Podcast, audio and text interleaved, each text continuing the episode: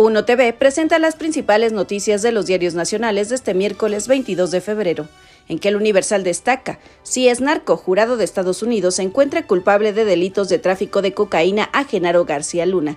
El exsecretario de Seguridad Pública de México podría ser condenado a cadena perpetua. Reforma cae al fil del Chapo. Considera Estados Unidos que García Luna es un traidor a México. En corte le imputan cinco cargos por narco.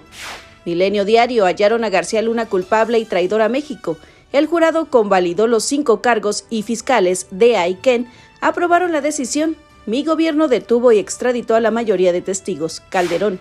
Excelsior García Luna es culpable. Recibirá sentencia el próximo 27 de junio. La jornada, culpable, jurado en Nueva York, declara García Luna convicto de cinco cargos criminales. El economista índice de pobreza laboral se redujo al cierre de 2022. Pese a la inflación, refleja buen desempeño del empleo y mejores salarios. Finalmente, el financiero.